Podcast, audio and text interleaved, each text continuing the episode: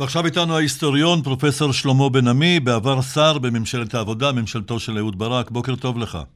אה, בוקר טוב לך, אריה. ביום השנה ה-26 לרצח רבין, על פי התאריך העברי, י"ב בחשוון, זה היום, נראה שהדרך של הימין ניצחה. פתרון שתי המדינות ירד מהפרק, מפלגת העבודה, שהיא חברה בממשלה, צריכה להשלים עם זה, למרות שמנהיגיה, פרס ויצחק רבין, הובילו את הסכמי אוסלו.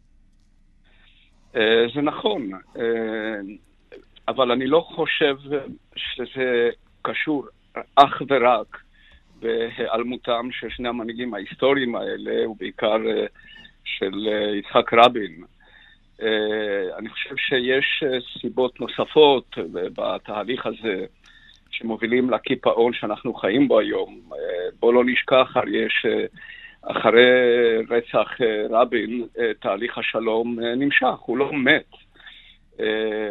היה המהלך ראשית של שמעון פרס בעצמו, והניסיון לקדם את התהליך. שנה אחרי זה נתניהו נבחר לראשות הממשלה, ובעצם הכל השתנה.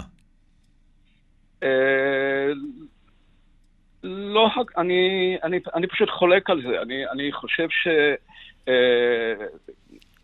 אה, נתניהו, שבמערכת הבחירות דיבר נגד הסכם אוסלו, אה, ביצע את הסכם חברון, שהיה חלק אינטגרלי מההסכם אה, מאוסלו ב', ואחרי זה שוב הייתה ממשלת ברק שעשתה תהליך מדיני מאוד מאוד עמוק. עד היום המתווה של הנשיא קלינטון בעיניי שהושג בדרך ממשלת ברק הוא המתווה המאוזן, אולי הנכון ביותר שאי פעם עובד אה, כדי להגיע להסדר מדיני, ואחרי זה היה אהוד אולמרט שאף הלך רחוק יותר. ואז אבו מאזן נעלם לו כשהוא הגיש לו הצעה אה, מאוד מאוד נדיבה, אה, אהוד אולמרט. כן. ותראה, גם אחרי הסכמי אוסלו, הרי ערפאת מצד אחד דיבר איתנו, מצד שני הוא המשיך לעודד טרור פלסטיני, במקביל למשא ומתן. אז כן. אולי זה נכשל בגלל הפלסטינים. זה נכשל, אני חושב שזה נכשל בגלל האופי הקשה של הסכסוך עצמו. אה, וברור שיש גם דמויות, אבל אני אומר, אה, לצורך העניין הזה של ציון המשמעות של רצח רבין, היא קשורה בעיניי יותר בשבר העמוק של החברה הישראלית והדמוקרטיה הישראלית מאשר בתהליך השלום. אה, משהו ו... השתנה בעניין הזה? השסע הצטמצם? ההידברות בין הימין לשמאל טובה יותר היום אחרי כל השנים הללו, מאז הרצח אה, הנורא הזה? כן, מה שקרה אה, עם הרצח הוא שהוא אה, אה, הוא גלש, או התודעה של הרצח גלשה לתוך איזשהו מרחב אה, של כביכול קונסנזוס או אה, דילול או אה, השיח אה, באופן כזה ש... שבכלל הסוגיה הפלסטינאית וסוגיות שמפצלות את החברה הישראלית ושמפצלות דמוקרטיות בדין, וזהו פיצול חיוני לכל די... לשיח דמוקרטי, הפיצול הזה כמעט נעלם לחלוטין.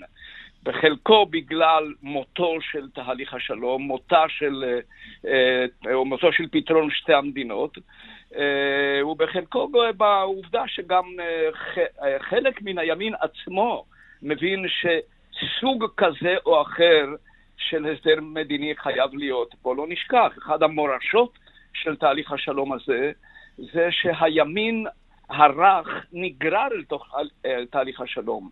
ציפי לבני, אהוד אולמרט, אפילו אריאל שרון חשב במונחים של אה, לעשות איזשהו סוג של מהלך אה, בגדה המערבית אחרי היציאה מעזה. התהליך המדיני חדל להיות אה, הפיקדון הבלעדי של השמאל הישראלי, והימין הרך התחיל לחשוב במונחים של הסדר מדיני, וחלק ממנו גם עבר אה, תהליך שינוי באמצעות אהוד אולמרט. כך שאני חושב שלא אה, התהליך המדיני הוא הנפגע הבלעדי, ובוודאי אולי בכלל לא הנפגע כלל של, של הרצח. מה שנפגע הוא דמותה של החברה הישראלית, היכולת לנהל ויכוח עמוק על הסיבות של הרצח הזה, אה, העובדה שהאבות האינטלקטואליים או האבות הרעיוניים של הרצח הזה אה, ממשיכים אה, להלך בינינו ולהטיף את תורתם ב... למי אתה מתכוון, פרופסור בן עמי? בבקשה? למי אתה מתכוון כשאתה אומר האבות הרוחניים? הרבנים שמהם שאב תורה והמנהיגים המדיניים שמהם שאב תורה. הרוצח, יגאל עמיר. הרוצח. כך שכל העניין הזה איכשהו הידלדל. באשר לתהליך המדיני, תראה, אנחנו לא מכירים את זה, ואחרי רצח של מנהיג גדול כזה, ורבין היה מנהיג ענק, לאו דווקא בדגש הזה על תהליך השלום.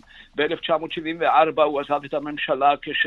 את הממשלה הראשונה שלו, כשהפערים החברתיים בארץ היו מן הנמוכים אי פעם. כראש, הממש... כראש ממשלה שני הוא uh, התחיל את הקצבאות לערביי ישראל, הוא השקיע המון בחינוך, התחיל השילוב של ישראל בכלכלה הגלובלית, התחילה העלייה, הגל השני של העלייה מברית המועצות, אה, הוא היה אולי ראש הממשלה השני, אחרי בן גוריון, שבאמת קיצץ בתקציב הביטחון כדי להזרים תקציבים אה, לקליטת העלייה ולסוגיות החברתיות.